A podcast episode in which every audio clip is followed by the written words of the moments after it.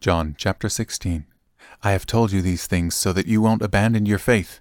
For you will be expelled from the synagogues, and the time is coming when those who kill you will think they are doing a holy service for God. This is because they have never known the Father or me. Yes, I'm telling you these things now, so that when they happen, you will remember my warning. I didn't tell you earlier because I was going to be with you for a while longer. But now I'm going away to the one who sent me, and not one of you is asking where I'm going. Instead, you grieve because of what I've told you. But in fact, it is best for you that I go away, because if I don't, the advocate won't come. If I do go away, then I will send him to you. And when he comes, he will convict the world of its sin, and of God's righteousness, and of the coming judgment.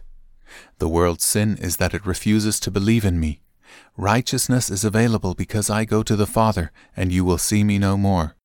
Judgment will come because the ruler of this world has already been judged. There is so much more I want to tell you, but you can't bear it now. When the Spirit of truth comes, he will guide you into all truth. He will not speak on his own, but will tell you what he has heard. He will tell you about the future. He will bring me glory by telling you whatever he receives from me. All that belongs to the Father is mine. This is why I said, The Spirit will tell you whatever he receives from me. In a little while you won't see me any more, but a little while after that you will see me again. Some of the disciples asked each other, What does he mean when he says, In a little while you won't see me, but then you will see me? And I am going to the Father. And what does he mean by a little while? We don't understand. Jesus realized they wanted to ask him about it, so he said, Are you asking yourselves what I meant? I said in a little while you won't see me, but a little while after that you will see me again.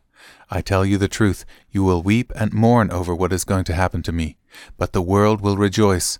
You will grieve, but your grief will suddenly turn to wonderful joy. It will be like a woman suffering the pains of labor. When her child is born, her anguish gives way to joy because she has brought a new baby into the world.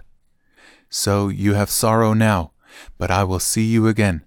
Then you will rejoice, and no one can rob you of that joy. At that time you won't need to ask me for anything. I tell you the truth, you will ask the Father directly, and he will grant you your request because you use my name. You haven't done this before.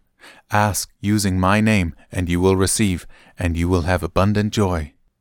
I have spoken of these matters in figures of speech, but soon I will stop speaking figuratively and will tell you plainly all about the Father. Then you will ask in my name. I'm not saying I will ask the Father on your behalf, for the Father himself loves you dearly because you love me and believe that I came from God. Yes, I came from the Father into the world, and now I will leave the world and return to the Father. Then his disciples said, At last you are speaking plainly and not figuratively.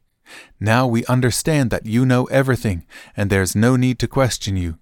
From this we believe that you came from God. Jesus asked, Do you finally believe? But the time is coming, indeed it's here now, when you will be scattered, each one going his own way, leaving me alone. Yet I am not alone because the Father is with me. I have told you all this so that you may have peace in me. Here on earth you will have many trials and sorrows, but take heart because I have overcome the world.